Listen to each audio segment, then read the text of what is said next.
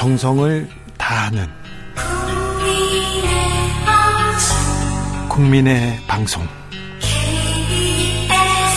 KBS 주진우 라이브. 그냥 그렇다고요.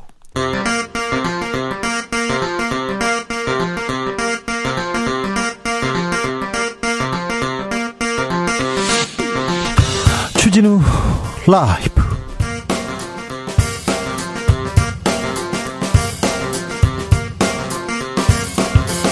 2022년 12월 9일 금요일입니다. 안녕하십니까. 주진우입니다. 만찬 이후에 국민의힘 차기 당대표를 선출하는 전당대회 모드로 전환했습니다. 룰 전쟁도 시작됐습니다. 마음은 벌써 2년 뒤 총선 공천권에 가 있습니다. 신경전 치열해지는 양상인데요. 국민의힘 전당대회 기싸움. 정치구단 어떻게 보고 있을까요? 박지원 전 국정원장에게 들어봅니다. 더불어민주당 이재명 대표의 최측근 정진상 실장이 뇌물수수 혐의로 재판에 넘겨졌습니다. 이제 이재명 대표를 향한 검찰 수사도 본격화할 전망인데요. 이재명 사법 리스크의 주요 법적 쟁점들 여의도 정치연구소에서 짚어보겠습니다. 지난 7월 행안부의 경찰국 신설에 반대하면서 전국 경찰서장 회의를 열었습니다.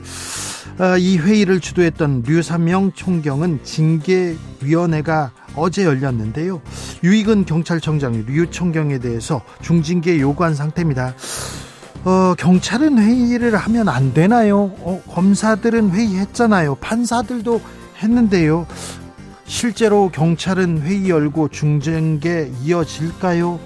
류사명 총경에게 직접 들어보겠습니다. 나비처럼 날아 벌처럼 쏜다. 여기는 주진우 라이브입니다. 오늘도 자중차에 겸손하고 진정성 있게 여러분과 함께 하겠습니다. 요즘 결혼식 아, 간다는 분 많습니다. 코로나 거리두기 해제 이후에 결혼하는 분들 많습니다. 네. 축하드려요. 네. 그런데 아우 걱정 있잖아요. 얼마를 내야 돼? 아우 봉투는 어떻게 하지? 이 걱정하는데 요즘은 어, 나는 뭐 결혼 안 할 텐데 돌려받을 수 있을까? 이런 생각하는 분들도 많고요. 그래서요. 음, 봉투를 얼마나 하는 게 좋을까요? 나만의 기준이 있나요? 그런 거 그런 얘기 한번 들어보겠습니다. 아, 나만의 기준 좀 알려 주십시오. 샵 9730 짧은 문자 50원 긴 문자는 100원이고 콩으로 보내면 무료입니다. 그럼 주진우 라이브 시작하겠습니다.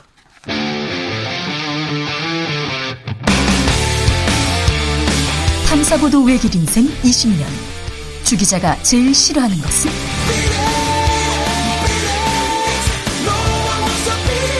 이 세상에서 비리와 부리가 사라지는 그날까지. 오늘도 흔들림 없이 주진우 라이브와 함께.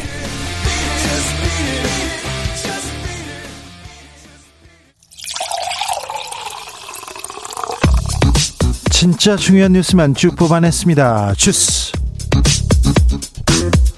정상근 기자 어서 오세요. 안녕하십니까. 화물연대가 파업을 철회하고 현장으로 돌아갔습니다. 네, 민주노총 공공운수노조 화물연대 본부가 오늘 파업 종료를 선언하고 현장으로 복귀했습니다. 앞서 화물연대는 오늘 오전 9시부터 전체 조합원들을 대상으로 파업 종료 찬반 투표를 벌였는데요. 어, 총 조합원 2만 6천여 명 중 3,500여 명이 투표를 했고 파업 종료 찬성이 60%를 넘겼습니다. 자, 파업은 끝났습니다. 이제 현장으로 돌아갑니다. 그런데 대통령실, 정부 여당은 여기에서 멈출 생각이 없습니다. 앞으로 안전 운임제도 없애겠다 이런 입장으로 바뀌었습니까? 네, 파업 전 대통령실과 여당은 안전운임제 품목 확대를 거부하고 일몰제인 현 제도만 3년 연장하는 방안을 제시한 바 있는데요. 어, 대통령실은 이제 3년 연장도 원점 재검토하겠다라는 입장을 밝혔습니다. 어, 대통령실 고위 관계자가 연합뉴스와의 통화에서 애초에 3년 일몰 연장은 화물연대가 거부했다라면서 정부 여당이 했던 제안의 효력은 사라졌다라고 주장했습니다. 그러면 이제 다시 얘기해야 된다고요? 결국 민주당에서 안전운임제 관련해서 단독 처리 법안을 만들었어요? 네, 안전운임제 일몰 기한을 3년 연장하는 내용의 화물자동차 운수사업법 개정안이 오늘 국회 교, 국토교통위원회를 통과했습니다. 어, 국민의힘 위원들과 정부 측 인사들이 불참한 가운데 국토위는 파업 종료 직전인 오늘 오전 전체 회의를 열고 관련법 의결을 했습니다. 음, 정부 주장대로 지금 화물연대가 파업을 접고 이렇게 현장에 복귀합니다. 음, 국민들의 싸늘한 시선 이런 얘기도 하는데 파업을 하지 않습니까? 그럼 국민들이 대부분 피로감이 있어서 좀 그만 그쳤으면 하는 그런 생각 합니다. 그런데 화물연대가 그렇게 무리한 주장을 했나 그렇게 생각하는 국민들은 그렇게 많지 않습니다. 아, 이번에는 정부 대통령 뭐 여당 생각대로 됐는지 몰라도 노동자들 국민들은 아, 좀 너무 좀 강경으로 강경하게 윽박지르지 않았나 이런 마음도 합니다. 국민들의 마음도 이렇게 토닥거렸으면 화물연대 조합원들 아, 이후에 사법적 판단 뭐 손해배상 이어질 것 같은데 좀 상처가 덜하기를 이렇게 좀 생각해 봅니다. 음, 검사들이 이태원 참사 유족들에게 마약 부검 계속 제한했어요. 경찰들은 현장 유류품 이렇게 마약 검사를 했는데 논란이 되자 경찰에서 입장을 밝혔습니다. 네, 경찰 특별수사본부는 관련된 논란이 일자 당시 현장 주변에서 누군가 나눠준 사탕을 먹은 사람들이 구토하면서 쓰러졌다는 등의 의혹이 제기됐다라면서 이러한 의혹을 해소하고자 유류품에 대해 마약 검사를 의뢰한 것이다라고 설명했습니다. 그런데 이게 말이 안 되는데요.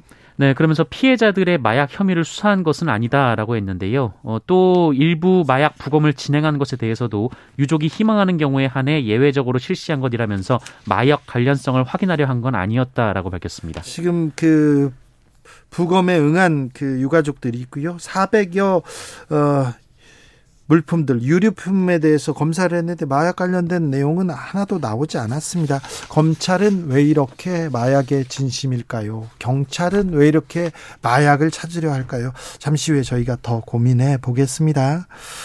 음, 오늘 정기국회 마지막인데 본회의 마지막 날인데 어떻게 돼가고 있어요? 네, 대치가 이어지고 있습니다. 여야는 원래 오늘 오후 2시 본회의를 열고 예산안을 처리하겠다라고 했습니다만 이 본회의 개최가 계속 중단이 되고 있는 상황입니다. 어, 현재 여야가 예산 부수 법안을 놓고 대립 중인데요. 어, 협상이 진행되는 김진표 국회의장실에서는 고성이 흘러나오기도 했다라고 합니다. 언제까지 이렇게 네. 계속 대치하기만 할지 오늘이 본회의 마지막 날인데 오늘까지 합의 안 될 가능성이 높다는 얘기가 계속 흘러나오고 있습니다. 음, 울산의 곰 농장에서 곰이 탈출했어요. 농장주 부부는 사망했다고요?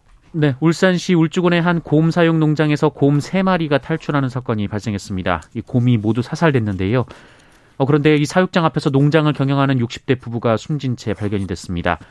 아, 탈출한 곰의 공격을 받은 것으로 추정되는데 이 사건은 어젯밤 9시 30분쯤 이 부모님이 몇 시간째 연락되지 않는다라는 딸의 신고가 접수가 되면서 확인됐습니다.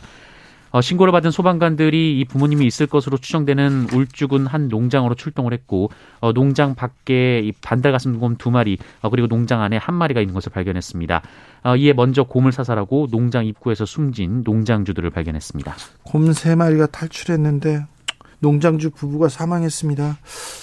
아, 곰들이 어떻게 사육되는지 그 현장을 한 번이라도 보신 사람들은 얼마나 이게 아, 야만적인지 비동물적인지 이런 생각도 해보는데 아, 아무튼 끔찍한 일이었네요. 아, 어디서부터 잘못됐는지 여기에 대한 고민도 좀 필요한 것 같습니다. 정부가 국민연금 개혁안 밑그림 공개했습니다. 네, 어, 보건복지부와 국민연금관리공단은 오늘 2057년으로 예측된 기금 고갈 시점을 늦추기 위해 어, 현행 9%인 보험료율을 15%까지 점진적으로 인상하고 어, 수급 개시 연령도 현행 62세에서 68세로 늘리겠다라고 밝혔습니다. 네. 어, 정부는 국민연금 보험료율을 15%까지 점진적으로 인상하면 2057년으로 예상했던 기금 소진 시점을 최대 2073년까지 늦출 수 있다라고 밝혔는데요. 어, 시점은 2025년부터이고 어, 매년 0.5% 포인트씩 인상해서 12년 뒤인 2036년까지 올린다라고 밝혔습니다. 가습기 살균제 성분이 폐에 영향을 끼친다는 연구 결과가 나왔습니다. 네, 가습기 살균제 참사가 세상에 알려진 지 벌써 11년이 지났습니다만 아직 관련 재판은 진행 중에 있습니다. 앞서 1심에서는 가습기 살균제의 특정 성분이 폐질환을 일으킨다는 것이 입증됐다고 보기 어렵다며 이 제조사들에게 무죄가 선고됐었는데요. 어, 그런데 최근 한 연구에서 이 사실이 입증이 됐다고 합니다. 어, 국립환경과학원이 실험용 쥐를 이 가습기 살균제가 아, 가습기 살균제에 들어가 있던 어, CMIT, MIT라는 물질에 노출시킨 결과 이 물질이 코와 기관지를 지나 폐까지 간 것으로 확인이 됐습니다. 어, 그러고도 길면 일주일까지 폐에 그대로 남아 있었다라고 합니다. 이게 재판에 또 영향을 미칠지 그냥 뭐 어, 기업의 손을 들어줄지는 좀 지켜보시죠. 또 코로나 상황 어떻습니까? 네, 오늘 코로나19 신규 확진자 수는 6만 2,734명입니다. 어제보다 3천여 명 줄었지만 일주일 전과 비교하면 만여 명 늘었습니다. 어, 위중증 환자 수 442명으로 조금 늘었고요. 사망자는 67명으로 어제보다 조금 늘었습니다. 코로나 그리고 독감, 감기 계속해서 바이러스의 공포가 지금 우리 땅을 지배하고 있습니다. 이 시기를 지배하고 있으니 각별히 조심하셔야 됩니다. 주스 정상근 기자 함께했습니다. 감사합니다. 고맙습니다. 아 결혼 축하해야 되는데 이 영수증은 어떻게 하죠? 이 세금은 어떻게 하죠? 축기금 어떻게 하고 있습니까? 기준이 있습니까? 물어봤더니요. 0302님 결혼 축하금이니까요. 좀 가까우면 10만 원, 그냥 아는 사이면 5만 원 적당합니다. 0030님 잘 모르면 5만 원, 애매 7, 친함 10 이렇게. 일단 기본적으로 5만 원에서 시작하는군요. 1918님 고민되면 5만 원, 친하다면 10만 원, 부모님이 알면 20만 원, 청첩장 받고 황당하면 축하만 하면 됩니다. 아, 윤미승기 친하면 10만 원, 지인은 5만 원, 뷔페 밥값이 비싸서 봉투만 보내요 얘기합니다. 어떤 분은 안 가면 5만 원, 참석하면 10만 원, 뷔페 값 때문이죠. 이렇게 얘기하는데요. 안동일님 그렇게 생각하십니까? 안덕환님께서는 전에는 친하면 10만 원, 적당히 알면 5만 원 하기도 했는데 음, 애매한 사이는 안 가고 3 했는데 요즘은 코로나 정상으로 참석하기 힘들다는 핑계로 오 하고 있습니다. 네. 나름대로 기준이 있군요. 네. 잘 알겠습니다.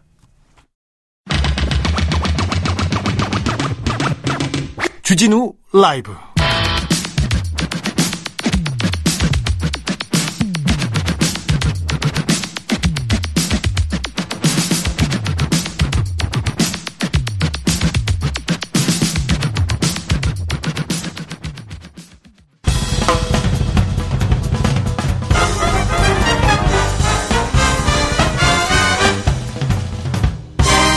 훅 인터뷰 모두를 위한 모두를 향한 모두의 궁금증 훅 인터뷰 행안부 내 경찰국 신설을 비판하면서 전국 경찰서장회의를 주도한 사람이 있습니다.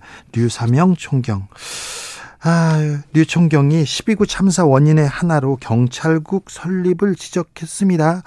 경찰의 한 사람으로서 12구 참사에 마음 깊이 사죄한다는 입장도 밝혔는데요. 어, 공식적인 첫 사과가 아닌가 이런 얘기도 들립니다. 류사명 총경 직접 만나보겠습니다. 안녕하세요. 안녕하세요. 네. 총경님, 지금은 울산 중부 경찰서장이 아니죠? 예, 지금은 대기 근무이기 때문에 보직이 없습니다. 어, 경찰국 설치 비판하면서 경찰서장 회의를 여셨던 게 7월이었고요. 예. 그 이후에 그러면 어, 중부 경찰서장에서 내려온 겁니까? 예, 그렇습니다. 네. 어, 어떻게 지내세요? 그 전체적으로 보면 그렇고 10월 29일 전까지는 정말 편안하게 잘 쉬었습니다. 쉬, 셨다고요 예. 네. 10월 29일 전까지만 그랬습니다. 근데 10월 29일 이후에는요? 그때는 그 죄책감과 부끄러움과 이래서 상당히 그 불면의 시간을 보냈습니다. 어, 12구 참사 아무래도 경찰의 예. 책임 이렇게 없다고 할 수는 경찰의 없죠. 존재 이유가 네. 국민의 생명과 재산을 보호하는 것입니다. 네. 국민의 생명과 재산을 보호하지 못하는 경찰이 무슨 의미가 있습니까? 그러니까 제가 경찰 생활 34년이고 35년이 되는데 네. 정말 우리나라 경찰은 우리나라를 가장 안전하게 만들어서 세계에서 가장 유능한 경찰이라고 자부해 왔는데 네. 10월 29일 이후에 그 자부심이 무너지고 네. 수치와 부끄러움과 죄책감만 남아 있습니다. 네. 어제 징계위원회가 열려가지고 서울에 올라오셨어요. 그런데 어, 참사 희생자 유족들에게 사죄한다는 말씀부터 하셨습니다. 예. 어떤 마음이셨어요? 제가 그 어제 징계 때문에 중징계가 안 하면 이제 경찰관으로서 이제 더 이상 일할 수 없기 때문에 네. 제가 경찰 마지막이 될지도 모르는 그 경찰로서 반드시 우리 국민들과 유족들과 또 부상자 가족들과 돌아가신 분들에 대해서는 반드시 사죄드리고 싶은 마음이 있었는데 네. 어제 마침 중징계로 인해서 피해가 왔기 때문에 그거부터 먼저 시작을 했던 겁니다. 총경님은 이렇게 공식적으로 사과했는데 대통령도 행안부 장관도 경찰청장도 정작 그 책임 있는 자리에 있는 분들은 아무도 사과한 분이 없어요. 일단 수사가 먼저다. 수사를 하고 이렇게 상황을 보겠다. 이렇게 얘기하는데 이 부분은 어떻게 보십니까? 그거는 어불성설입니다. 수사가 먼저다가요? 수사는 제일 마지막입니다. 마지막입니까? 수사는 시간도 많이 걸리고 절차가 걸리고 수사가 이제 유죄로 확정되기까지는 수년이 걸릴 수도 있는 그렇죠. 4, 5년 걸릴 수도 있죠. 우선적으로 사죄와 그 유가족이나 가족들에 대한 위로와 그 또 원인 규명과 무슨 제도가 잘못됐는지 이런 거를 보고 보상도 하고 명예훼손도 올려주는 주면서 수사가 이제 진행이 되고 마지막이 되어야 될 수사 수사로 인한 그 관계자 처벌을 네. 앞장을 세워서 사죄와 위로 이런 게 빠진다 하면 그럼 수사가 지금 그 진행되고 결론 날 때까지 그 위족이나 그 국민들은 어디서 위로를 받고 그렇게 마음을 그 그렇죠. 그거는 그거는 아닙니다. 그건 네. 아닙니다. 그거는 제가 경찰 생활을 34년 했지만 모든 일에 있어서는 먼저 피해자를 위로하는 게 먼저지 네. 어떻게 그, 그 대상자에 대한 처벌로 보복하는 것만 그렇게 우선시한다는 거예요. 그러니까요. 방식이 접근 방식이 잘못된 네. 겁니다. 국민들 입장으로는 저분들한테 아니 국가가 국민의 생명과 안전을 지켜주는 게 국가의 첫 번째 맞습니다. 첫 번째 도리고 임무 아닙니까? 그렇습니다. 근데 그 부분에 대한 얘기는 없고 수사가 먼저다. 상황을 보고 얘기하자 얘기했는데 국민들은 조금 납득이 안 갔는데 아, 수사하시는 분도 그렇게 생각하시는군요. 예, 예, 예. 자, 12구 참사 원인 중에 하나가 경찰국을 만든 것이다. 이런 말씀 하셨는데, 어떤, 이번 참사와 경찰국 설치가 어떤, 아, 이렇게 관계가 있다고 생각하시는 건가요? 경찰국이 설립이 되기 이전까지 우리 경찰은 아까 말씀드렸다시피 국민의 안전을 보호하는 전문가로서 전 세계적인 평판이 있었어요. 아, 전 세계적으로도 존경받고 한국 경찰 배우로 많이 왔지 않습니까? 맞습니다. 한류 수출까지 지한 한류 수출까지 할 정도로 정말 우리 경찰은 그 탁월한 안전 그 보호 능력이 있었는데 경찰국이 생긴 이후로 이제 이런 일이 생긴 겁니다. 경찰국이 뭐 그 뭐냐 그 경찰국이 무슨 일을 했기 때문에 그렇게 했냐 하고 되묻는 분도 있겠지만 우리 경찰이 전문가고 경찰이 그동안 국민의 경찰로서 국민의 국민을 바라보고 국민 곁에 있으면서 국민의 안전을 우선적으로 판단에 근거로 했는데 이번 일에서 보시다시피 이게 지금 경호와 경비에 먼저 한정된 경비 경력을 움직이고 국민의 그렇죠. 안전은 후순위로 미는 겁니다. 네. 그게 왜 그렇게 했습니까? 이 경찰은 계급 조직이고 경찰의 대부분 경정 총경들은 비정규직입니다. 그 사람들은 그 승진을 하지 못하면 옷을 벗어야죠. 정년을 채우지 못하고 다 나가야 되는 비정규직인데 네. 그분들의 인사권을 이제 치안국에서 아, 경찰국을 통해서 행안부 장하고 계시니까 그 사람들은 오로지 저쪽에서 어떻게 생각하는지 이그 그 경호 경비가 무너지면 어떻게 생각할지 이 요걸 더 생각하는 거죠. 네. 국민을 위하는 국민을 향한 마음이 줄어들 수밖에 없습니다. 그 존재 자체가 그 저쪽에서 우리의 인사를 장악하고 있다는 존재 자체가 그쪽에 신경을 쓰고 관심을 끌, 끌기 때문에 네. 이 국민을 보호하는 일이 소홀할 수밖에 없기 때문에 그 안 된다고 안 된다고 제가 매번 이야기하셨습니다. 그러니까 7월에 그런 얘기 하셨어요. 아, 행안부에서 정치인들이 정치인들이 인사권을 가지고 있으면 경찰이 이렇게 휘둘릴 수밖에 없다. 그렇게 우려했는데 우려가 현실이 된, 된 거네요. 맞습니다. 제가 그랬습니다. 국민을 향하던 경찰의 관심이 정권을 향하게 되고 국민을 던지게 되면 국민의 인권을 침해한다. 제가 코멘트 그대로 여러 차례 말씀을 드렸던 거예요. 예.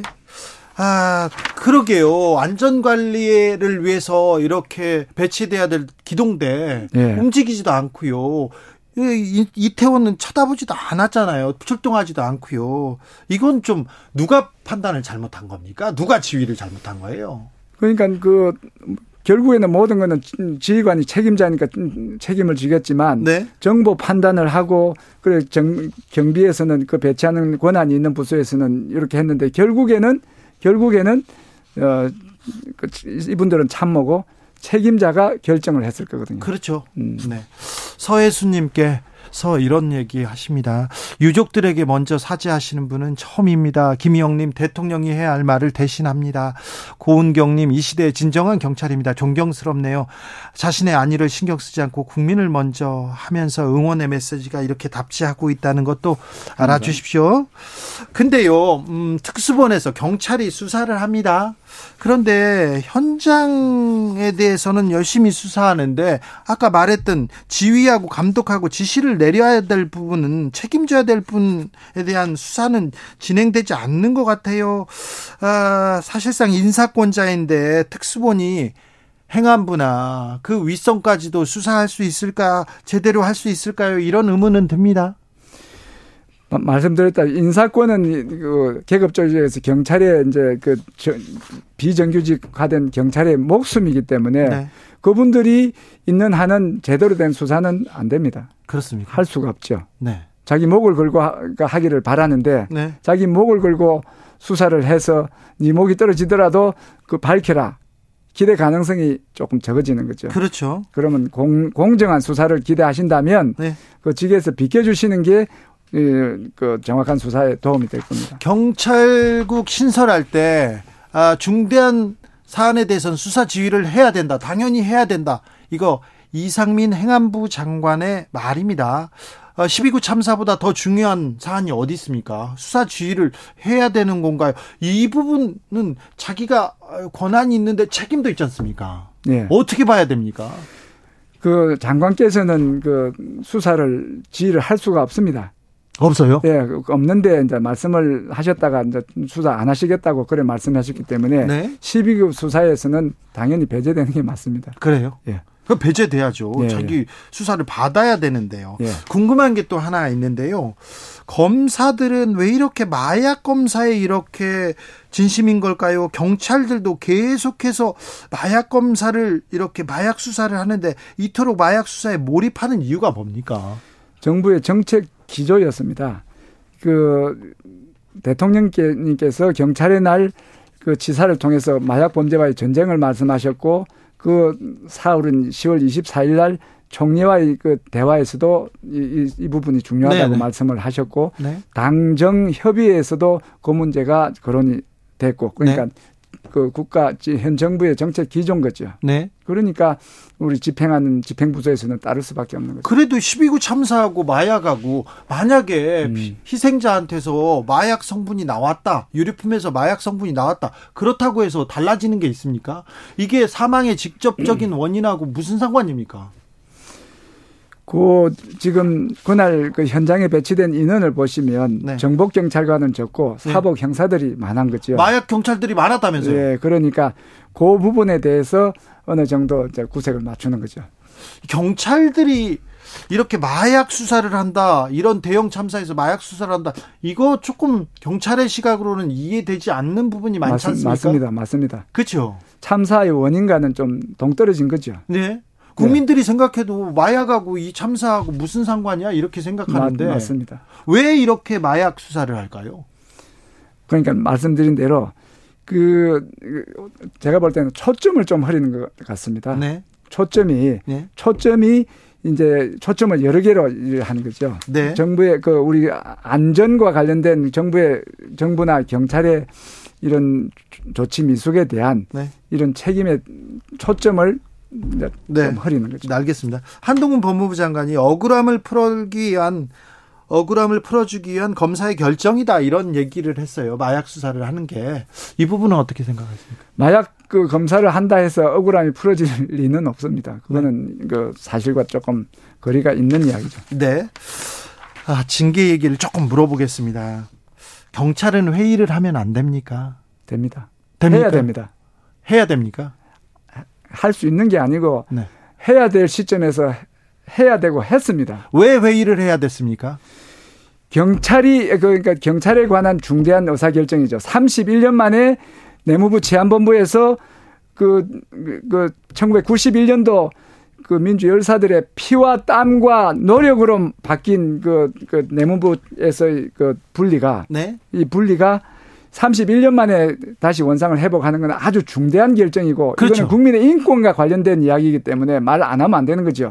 그런데 우리 그 진행 과정에서 우리 경찰 구성원의 이야기는 없고 오로지 그 수, 특, 극소수의 수뇌부의 의견으로 경찰이 마치 경찰국 설치를 반, 찬성하는 것처럼 비쳤기 때문에 우리 경찰 대부분을 차지하는 이 총경들이 이렇게 이 문제에 대해서 이야기를 하자. 예. 이야기를 해야 되는 거죠. 국민의 인권을 보호해야 되고 이 지금 잘못된 걸 해가고 문제가 될 수 있는 이 제도를 막아야 그 문제가 있는지 없는지를 살펴서 문제가 있다면 막아야 될 책임이 있는 그 말해야 될 시점에 말하지 않는 게 문제지 회의를 하는 거는 저는 문제가 아니었다 생각. 어, 기억을 좀 되짚어 보면요. 작년 올해 작년에도 전국 검사들 회의, 그다음에 검사장 회의도 또 있었고요. 판사들 회의들도 있고 그런데 검사들 판사들 회의하면 징계하거나 이렇게 뭐 중징계한다 이런 얘기를 들어본 적은 없어요. 근데 경찰은 왜 그렇습니까? 경찰을 우습게 하는 거죠. 경찰을 무시하는 처사입니다. 경찰은 그 민생 치안을 담당하고 국민들을 직접 이렇게 만나는 사람들이기 때문에 특별하다, 특수하다 이렇게 얘기하던데요. 그 특수한 거하고 회의 못 하는 거하고 연결이 됩니까? 논리가 안 맞지 않습니까? 네. 경찰을 무시한다고 보십니까? 그렇죠. 경찰이 훨씬 많은데요. 예. 권한도 많. 경찰이 국민의 인권과 직결되는 일을 하기 때문에 경찰이 그 문제에 대해서 더 심도 있게 논의를 해야 되고 회의를 해야 됩니다. 그렇죠. 음, 자, 경, 지금 그러면 경찰국은 어떻게 지금 잘 운영되고 있습니까? 경찰국은 그 크게 지금 그거 하지 않는데 이 지금 경찰국에 인사권이 있는 걸 알기 때문에 인사와 관심이 있는 사람, 성진 있는 사람들은 거기에 초미의 관심을 가지고 있겠죠. 네. 음, 하이든님께서 검사들은 맨날 회의하면서 검사들은 되고 경찰은 왜 안 돼요? 이런 얘기도 합니다. 오늘 징, 어제였죠. 징계위원회 열렸습니다. 네. 네. 어, 애초에 경찰청에서 시민감찰위원회에서 경징계를 권고했는데 갑자기 윤희근 경찰청장 중징, 중징계 내려달라 이렇게 어, 보도가 나왔던데 어찌 들으셨습니까? 어찌 보십니까? 저는 경징계 결정에도 좀 불만이 있습니다. 음, 네. 우리 경찰서장들이 사익을 위한 것도 아니고 네. 공익 오로지 공익을 위해서 개인적으로 희생을 해서 그 회의를 한 거를 그 징계를 하는 것 자체가 불만인데 거기다가 중징계를 하는 건 어불성설이고 네. 그, 그 문제에 대해서는 저는 경찰청장이 좀 어쩔 수 없었다고 보는 게 시민감찰위원회라는 것은 꼭 필수 절차는 아닙니다. 네. 판단이 애매할 때 시민의 이제 의견을 한번 들어보는 절차인데 시민의 의견을 들어보는 절차를 가졌다는 이야기는 경찰청장이 이 문제를 곤란해하고 시민의 의견을 청취하겠다는 뜻이었는데 네. 이번 그과 그거를 뒤엎는 이런 중징계 결정을 하는 과정에서는 다른 힘이 적용이 됐을 가능성이 있는 거죠. 경찰청 장보다 청, 다른 힘이라 좀 더 높은 곳에 있는 힘이라고 봐야 됩니다. 낮은 힘은 아니겠죠. 낮은 힘은 영향력이 없을 거니까. 그 위는 행안부 장관 뭐 행안부 장관도 지금 바쁘십니다. 그래요? 예. 참사 때문에. 예. 그러면 국무총리나 대통령 국무총리는 이 일에 좀 관여를 좀 안 하신 것 같고. 그럼 윤석열 대통령 그 그거는 제가 코멘트를 하지 않겠다고 말씀드렸습니다. 알겠습니다. 네. 아무튼 윗선에 네. 음, 알겠습니다. 부정하지는 않는데 코멘트는 하지 않겠다. 어, 징계위원회 이렇게 참석해봤더니 어떻습니까 분위기가 직접 이제 유충... 발톱을 좀 세웠습니다. 그래요? 이빨을 드러내고 발톱을 세웠습니다. 그래서 뭐라고 하셨어요? 그래서 내 자르라고 하는 거 아니냐 하니까 펄쩍 뛰었습니다. 그래요? 윤석열 정부 들어서 경찰 분위기가 좀 많이 달라졌습니까?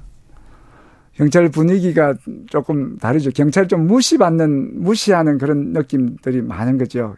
그래서 우리 지금 직협에서도 지난번에 경찰을 무시한 척, 경찰국을 만드는 과정에서도 절차적으로 많은 경찰 무시가 있었고 의견 수렴도 없이 청장도 없는 이런 텀을 타서 이렇게 급수, 시간적으로 급속적으로 하고 이런 제기되는 이런 어, 반란, 아, 반론, 반론 이런 거에 대해서 이제 이렇게 무자비하게 이렇게 때감찰로 이렇게 하고 하는 이런 과정이 이 검사들의 뭐, 그 평검사 회의나 부장검사 회의, 회의 때 이제 경험하셨던 그런 스타일이 아니고 네. 아주 경찰을 좀 우습게 하는 그런 행태에 대해서 분개를 하는 거죠.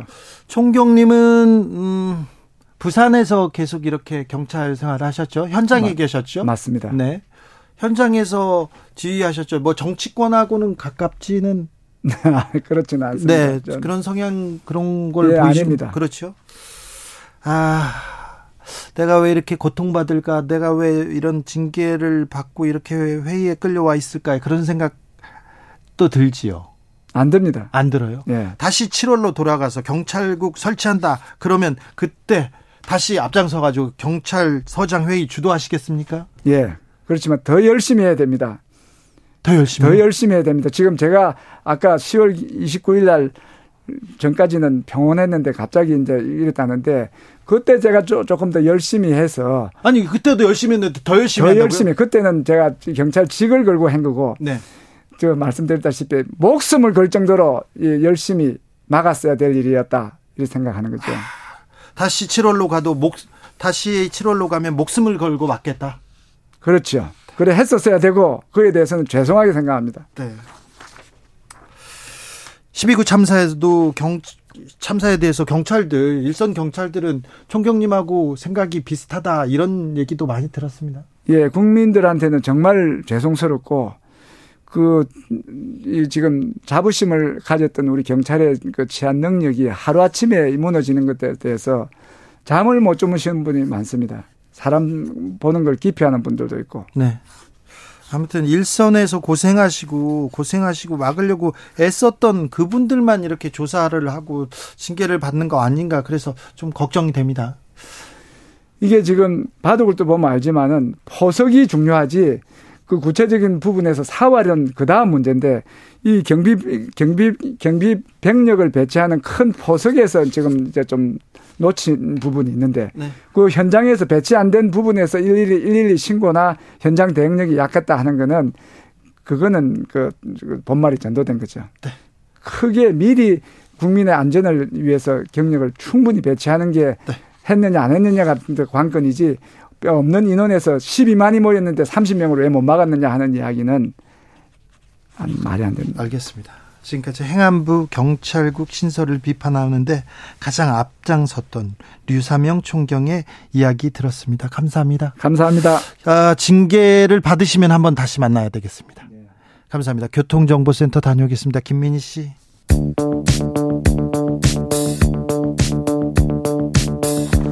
대한민국 정치의 새로운 100년을 준비한다. 21세기형 국회 싱크탱크 정치연구소. 정치권에 보내는 고급진 정치 컨설팅 오늘도 뜨겁게 분석해 보겠습니다. 김용남 전 의원 어서 오세요. 네, 안녕하세요. 김용남입니다. 그리고 오늘의 특별 손님은 김필성 변호사입니다. 안녕하세요. 네, 안녕하십니까? 김필성입니다. 네, 두 분과 함께 한 주간의 정치권 핫 이슈 살펴보겠습니다.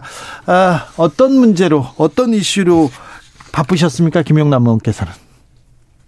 어유 제 가장이니까 생계를 책임지는 문제로 제일 바쁘죠. 네, 우선은. 네, 그러셨어요? 제 가족들 먹여 살려야 되니까. 알겠습니다. 네. 어, 검사 시절에 공안부에도 계셨어요? 예, 예, 예. 그러면 파업 이렇게 수사 많이 하셨겠네요? 파업이 사건화되는 건 그렇게 많지는 않죠. 네. 사실은 아, 파업을 종료하는 과정에서는 대부분 그동안 있었던 고소고발을 취하하고 끝나는 경우가 많기 때문에 그렇죠. 예 그게 끝까지 사건으로 남아서 진행되는 경우는 그렇게 많지 않습니다. 파업이 끝나기 전에 고소 고발이 이렇게 그 서로 이렇게 무마되고 대화하고 음. 끝나는 게 좋죠.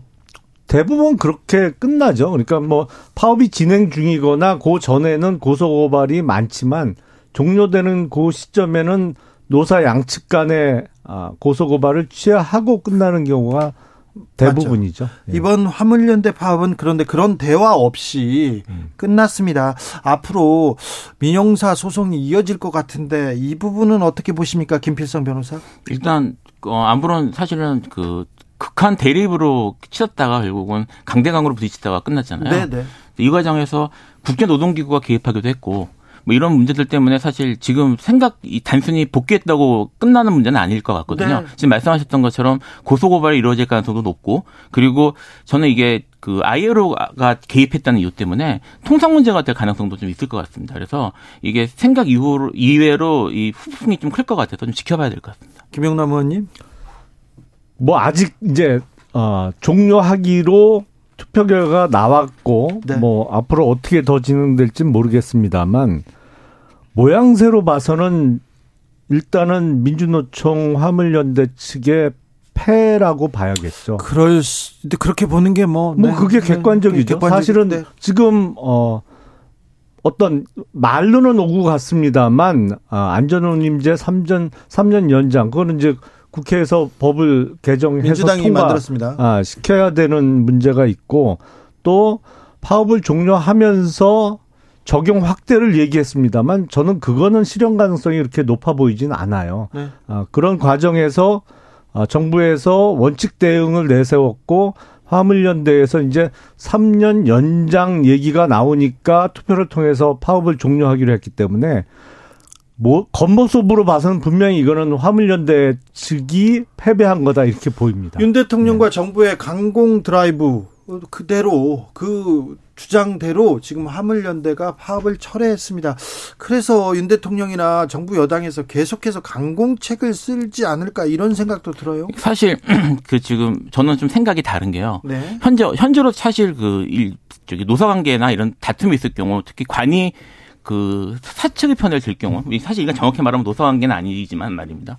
그리고 들 경우에는 그 단기적 싸움에서는 노조나 아니면 노동자들이 이기기는 어렵습니다. 네. 근데 이게 계속 쌓이고 쌓이고 계속 일이 계속 가다 보면은 뭐 민주노총이 탄생하는 과정이나 이런 그동안의 역사 근대사를 돌아보면 결국 이런 것들이 정권에 대한 불만이나 이런 것들이 이어지고 경제적 문제로 이어지고 결국 정권이 흔들리는 일까지 벌어져 왔거든요.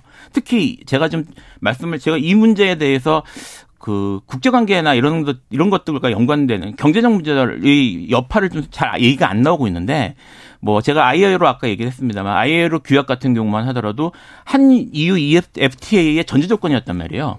그리고 최근에 그 뭐죠 저기 미국하고 멕시코 사이에서도 그 멕시코의 노동 문제 때문에 비관세 장벽으로 작용한 케이스도 있고 그래서 이런 것들이 결국 그 전반적인 경제 상황이나 아니면 정권의 압박이 될 가능성이 있을 것 같습니다. 그래서 이걸 좀 저는 지금 여기서 이제 끝나는 게 아니라 그리고 정권이 이겼다라고 아 강하게 밀어붙여서 이겼다라고 볼 문제가 아니라 이후에 경제나 아니면은 그 국제관계나 또는 국내 내의 지금 사실 그 현 정권에 대한 불만이나 이런 것도 좀 있는데 그런 것들이 어떻게 영향을 미칠지를 좀 종합적으로 봐야 될 것 같아요. 제가 보기엔 뭐 아이로 아이에로 때문에 이게 어떤 어, 외국과의 교역 문제나 통상 문제까지 비화될 가능성은 대단히 지극히 낮아 보이고요.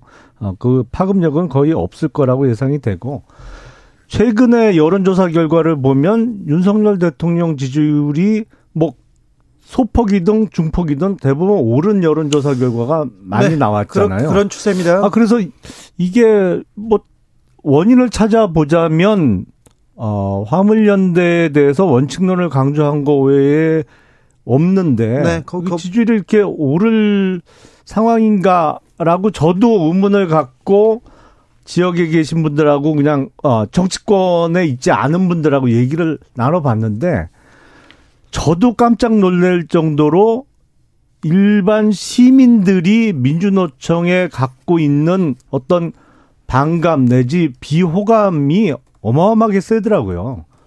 네. 그러니까 이런 것이 민주노총에 대해서 원칙론을 강조한 게 지지율 상승으로 이어질 만한 충분한 어 어떤 분위기가 성숙이 돼 있어요. 이미 네네. 네. 보니까. 네. 그래서 아니 그, 그 제가 얘기를 나눈 분들은 전혀 뭐 어떤 어 정당 지지층하고는 상관이 없는 분들하고 얘기를 나눴는데 뭐 직업도 자영업을 하고 계신 분도 있고 직장 생활을 하고 계신 분들도 있는데 그야말로 그 민주노총이 어떤 소수 귀족 노조로서 그동안 누려왔던 특권 내지는 순수하게 노동 운동을 한 게 아니고 일종의 아, 정권을 흔드는 정치 투쟁을 해왔, 해왔던 거라고 느끼는 분들이 너무 많더라고요. 많습니다. 특별히 예. 언론, 특별히 언론의 역할이 음. 어, 지대하겠지만 어, 국민들 사이에서 노조, 민주노총 파업하면 굉장히 비, 판적인 시각을 갖는 사람들이 많습니다. 노조는 또 귀족기 앞에 또 꼭 경영사로 붙어요. 사실 귀족 노조라는 말이 성립 반응한지는 제가 잘 모르겠는데 네. 화물연대도 귀족 노조는 아니잖아요. 아니, 화물연대는 뭐 귀족 노조라고 보기는 어렵죠. 근데 그렇죠. 민주노총의 가장 핵심 세력인 금속 노조 그러니까 현대차 노조를 중심으로 한 금속 노조는 확실히 귀족 노조죠. 네. 거기는. 그러니까 귀족 노조라는 음. 표현 자체가 뭐 노조가 어느 정도 이상의 그러니까 뭐 노동자가 얼마 정도 이상의 수익을 올리면 파업하면 안 된다라는 그런 식의 사고 방식에 깔려 있는 말인데 그것이 적절한지도 모르겠고 그렇죠. 그리고 우리가 지금 동의하지 않습니다. 예 그리고 우리가 지금 생각하는 것처럼 많은 그 노동자들이 그렇게 귀족 노조스럽게 그렇게 하고 있지는 않아요. 그러니까 아, 그 귀족 노조란 표현 자체가 뭐 정규직 비정규직 뭐 이런 것처럼 사실은 노노가 갈등을 부추기기 위해서 사용되는 프레임에 가깝다고 봐야 될 거고요. 네. 물론 이제 뭐 민주노총이 자기들이 이익을 위해서 하는 것에 대해서 무조건 다 들어준다고 저도 생각. 생각하지는 않습니다만 그렇죠? 지금 노조 문제에 대해서 귀족 노조라든지 그만큼 벌면 됐지 이런 식의 저기 사고 방식으로 접근하는 것 자체가 좀 문제가 있다고 생각합니다. 알겠습니다. 자 현안으로 좀 물어보겠습니다. 김용남 의원 오셨으니까 다 물어볼 텐데 이상민 장관 해임 건의안 네. 예, 어떻게 됩니까? 해임 건의안 내일 민주당이 통과시키겠죠? 통과시킵니까? 뭐 민주당 워낙 의석수를 많이 갖고 있으니까 네.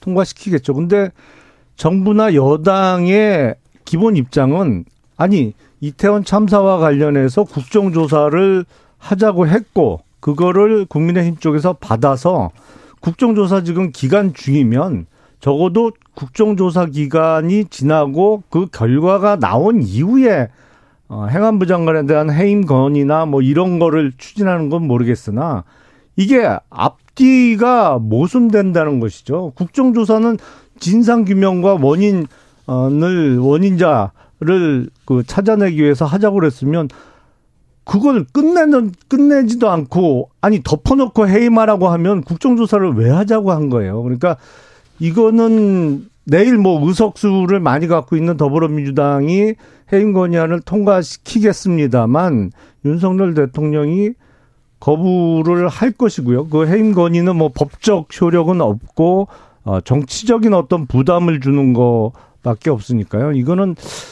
받아들이기는 어려울 것 같습니다. 아, 윤석열 대통령도. 자, 국민의힘은 전당대회 얘기가 계속 나와요. 예. 네, 그렇죠. 확실히 예. 나옵니다. 예. 네. 유승민을 이겨라 이렇게 얘기하는 것 같은데 누가 유승민을 이길 수 있을까 이런 얘기 나오는 것 같아요. 아니 그거야 뭐 당원들과 국민들께서 결정하실 문제인데 네. 저는 기본적으로 지금 국민의힘 일부에서 주장하고 있는 그 룰 변경. 네. 지금이 당원 70% 일반 여론조사 30% 비율이거든요. 그걸 뭐 9대 1, 뭐, 어? 적어도 8대 2 아니면 당원 100%로 뭐 하자고 하는 거는 정말 한심스럽다는 생각밖에 안 듭니다. 좀 그렇죠.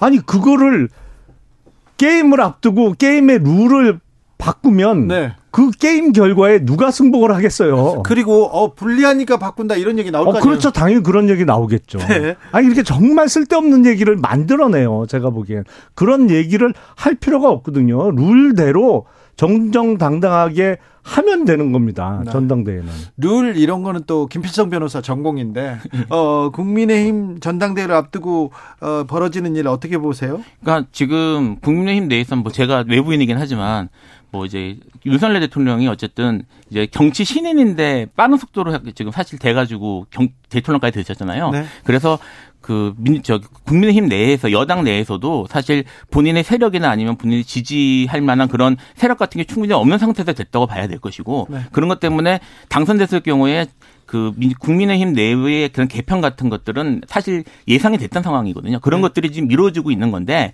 어찌되었던 그건 이루어지는 거는 뭐 당연한 일이라고 하더라도 좀 부드럽게 그리고 좀 민주적 절차나 이런 것들을 해가면서 내 당내 민주주의 같은 게 지켜져 가면서 갔으면 좋겠는데 네. 사실 그 전에 지금 이제 당선대회를 이루어진 것도 저는 이준석 당대표가 그렇게 도중에 물러나는 상황이 되고 막 이런 것들 때문에 그런 과정들이 매끄럽지 못했던 것 같거든요. 네. 그런 연장선 선수에서 볼 때 지금 룰을 바꾸는 문제 나 아니면 뭐 또 이제 그 저기 대통령을 지지하는 대통령에 가까운 사람들끼리 또 여러 가지 뭐 윤핵관이라는 말도 있고 모임도 있고 뭐 윤핵관이라는 말도 있고 이런 것들이 사실 외부에서 보기에는 매끄럽진 않아 보입니다. 자 그런데요 검사 출신 김영남 의원, 네 검사 후배 출신 한동훈 장관이 예. 계속해서 당 대표 이름에 이렇게 오르내리는데 이 부분은 어떻게 생각하세요? 제가 보기에는요. 그건 네. 실현 가능성이 극히 낮아요. 그래요? 한동훈 장관이 뭐 전당대회 출마를 한다든지 출마했을 때 당대표에 당선될 가능성이 극히 낮은데 네. 국민의힘 당 내의 역학 관계상 예. 누구는 안 되고 누구는 안 되고 이렇게 계속 빼다 보니까 그러면 차라리 외부에서 들어온 사람이 당 대표가 되는 게 나한테는 가장 유리하다. 좋겠다라고 생각하는 현역 중진 의원들이 몇몇 있는 거예요. 많아요, 그런 사람들이. 그러니까요. 네. 그래서 자꾸 말을 만들어내는 거예요. 제가 보기엔 처음부터 택도 없는 소리예요, 그거는. 그래요? 제가 보기엔 룰 변경도 안 될 가능성, 지금 현행 룰대로 전당대회가 치러질 가능성이 훨씬 높아 보이고요. 네. 차기 전당대회에서 뽑히는 전당, 아, 저, 당대표는 당내 인사가 될 가능성이 거의 99%입니다. 김용남 의원의 의견에 거의 동의하시죠? 예, 기본적으로는 동의합니다. 근데 이제 한동훈 장관이 종업받고 지금 계속 이렇게 주 사실 대 유력 뭐 대선 주자로 차기 돼 아직 이르긴 하지만 그렇죠. 예, 언급이 되는 거는 단순히 역학 관계라기보다는 이제 그 국민적인 그런 주목도 그 다음에 현 정권에서의 위치 뭐 이런 또 이제 사실 또 본인이 제가 보기에는 정치적인 그런 생각도 있으신 것 같고요. 네. 그런 행동들도 보이 그런 것들이 복합적으로 이루어져서 발생하는 것처럼 보여서 네. 뭐 당장은 사실 저도 이제 다음 정당 등에 바로 나오시는 건 어려울 것 같지만 결국 정규로 나와서 이제 일을 하게 되지 않을까 싶어요. 결, 차기 대선 이제 4년 6개월 정도 남았잖아요. 알겠어요. 결국 이렇게 정계로 오시기는 할 것 같아요. 할수 없죠. 본인 네. 의지가 제일 중요하고 네. 상황도 봐야 되는데 한국에서의 4년 6개월 남은 음. 정치 일정은 매우 길죠. 외국으로 보면 46년 남은 겁니다. 알겠습니다. 뭔 일이 생길지 알 수가 없어요. 속보 말씀드리겠습니다. 서해 공무원 피격 사건 관련해서 아, 서훈 전 국가안보실장 구속 기소됐습니다. 네. 김홍희 전 해경청장은 불구속 기소됐습니다. 어, 이재명 민주당 대표의 최측근 음, 정진상 실장도 구속 기소됐습니다. 그런데 자 이재명 이 앞, 앞으로 이재명 대표한테 검찰 수사가 향할까요? 또 이 대장동 재판은 어떻게 될까요?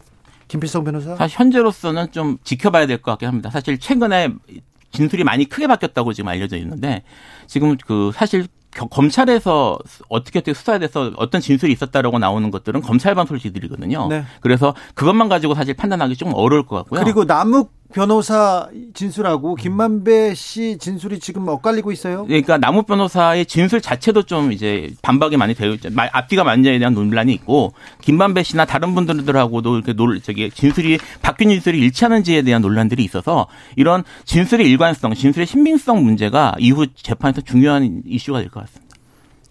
이 사건 전체적인 구도를 보면요. 남욱 변호사나 정영혁 회계사는 그전부터 대장동 사업을 추진을 해왔어요. 네. 그런데 이게 풀어야 될 여러 인허가를 비롯해서 이게 성남시의 심, 정치권의 심을 빌리기 위해서 영입한 사람이 김만배 네. 씨거든요. 네, 그렇죠. 그러니까 아무래도 이재명 당시 성남시장을 비롯한 뭐 정진상, 김용 부원장 측과는 김만배 씨가 더 가깝죠. 네.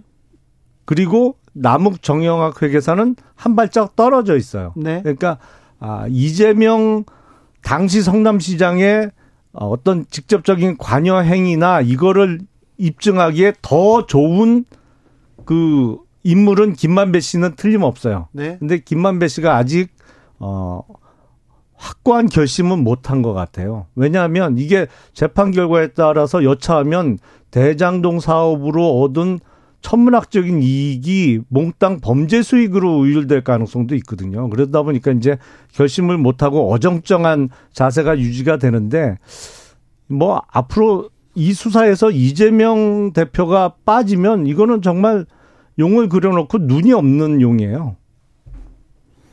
뭐 결국은 증거로 봐야 되는 거니까요. 현재 네. 지금 이재명 대표가 언급되기 시작을 했기 때문에 네. 결국 수사는 이루어질 거라고 생각을 하고요. 현재 그 기세, 난 뭐 이런 걸 봐서는 기소까지 갈 가능성도 충분히 있어 보이긴 합니다만. 네. 근데 지금 뭐 결국 현재 지금까지 언급되는 걸로만은 말씀을 드리면 사실 몇 명의 진술 번복밖에 없는 상태고 그래서 이재명 대표가 당연히 연결돼 있고 거기에 대해서 지금 뭐 김만배 씨는 말만 안, 말을 안 바꾸고 있는 것에 불과하다라고 보기에는 제가 좀 무리한 것 같고요. 사실 좀 진행되는 걸 지켜봐야 될 것 같습니다. 아마 내년에 이 재판이 계속 그 언론을 탈 수밖에 없겠죠. 그렇죠. 재판이 열릴 때마다 뭐 어, 크게 검찰 수사 수밖에 없고 또 이뤄질 거 아닙니까? 아, 그렇죠. 어, 그러니까 그야말로 활용 전점이라는 게 눈을 안 그리면 의미가 없잖아요. 예. 그리고 제가 보기엔 이재명 대표의 더불어민주당 내 당내 장악력이 급속히 약해지고 있어요. 그렇다고요. 눈에 띄게 이게 정치연구소 여기서 닫겠습니다. 김용남, 김필성 두 분 감사합니다. 예, 고맙습니다. 감사